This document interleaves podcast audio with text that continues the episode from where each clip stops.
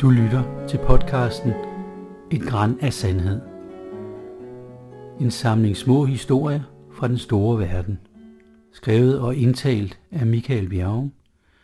Musikken er spillet af Jan Sommer, som også har klippet og produceret. God fornøjelse.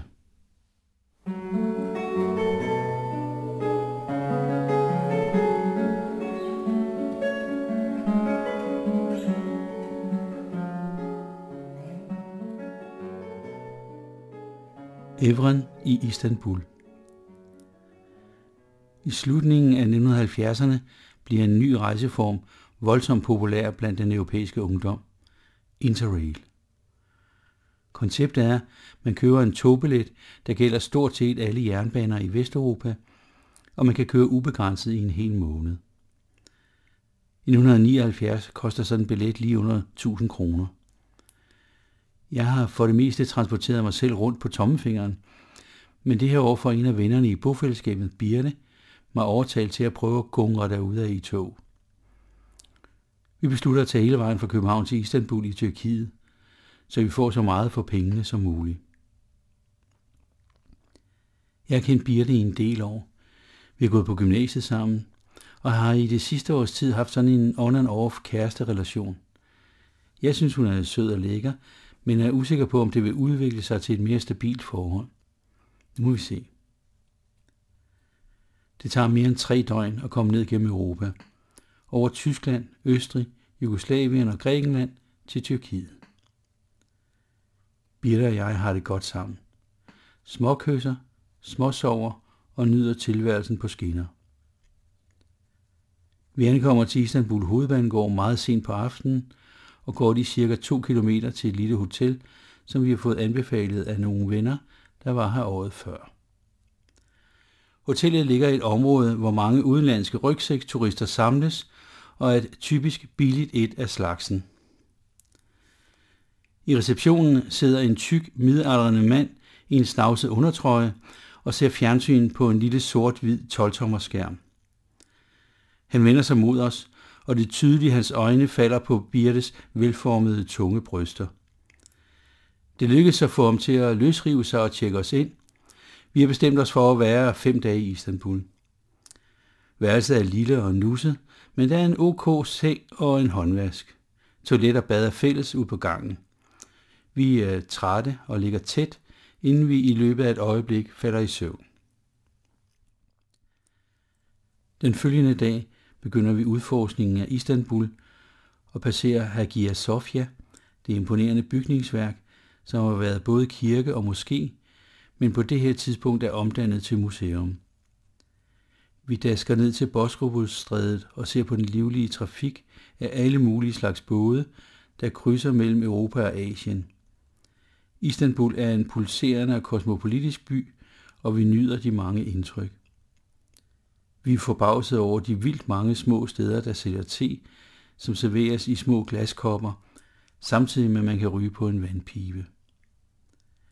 Vi finder hurtigt ud af, at den søde, frugtagtige smag i røgen ikke lige er os, men det er eksotisk og sjovt at prøve.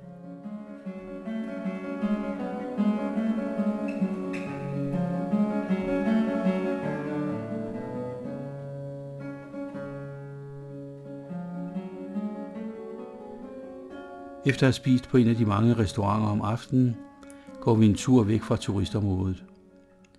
Pludselig er det som om, man er et helt andet sted.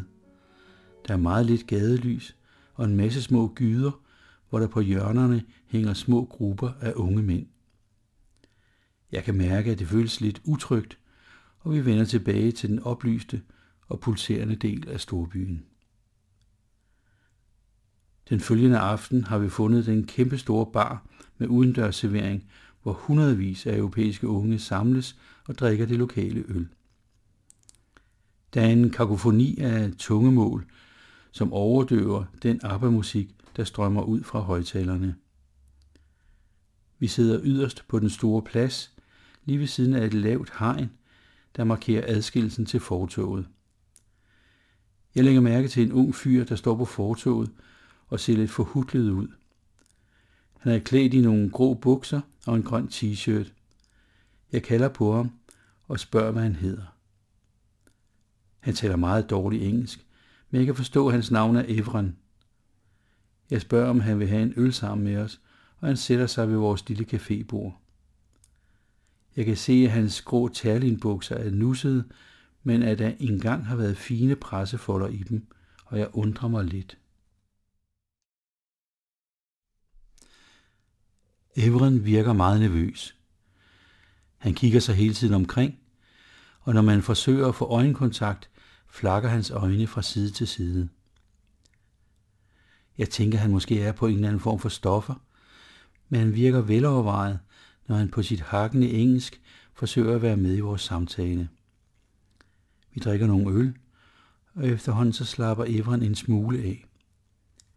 Jeg smiler til ham og spørger, om han har købt sine bukser i et militært overskudslager. Noget, der var meget populært blandt danske unge i 1970'erne. Da Everen hører ordet militær, bliver han helt bleg og rejser sig op. Jeg lægger beroligende en hånd på hans arm og spørger, om der er noget galt. Everen stivner, og der kommer tårer frem i hans brune øjne. Han begynder med en lang forklaring, hvor det kun er enkelte ord, vi forstår.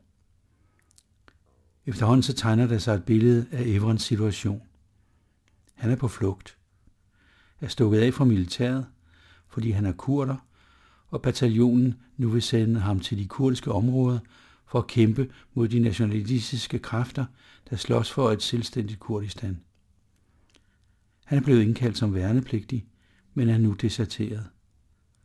Hans plan er at komme østpå og gå under jorden i Anatolien. Han har næsten ingen penge og intet identitetskort og frygter, sikkert med rette, for konsekvenserne, hvis politiet skulle stoppe ham og bede om ID. Evren tager ned sin lomme på de grå militærbukser og viser, hvad han har af kontanter. Og det er ikke meget. Der er under 50 liter i hånden.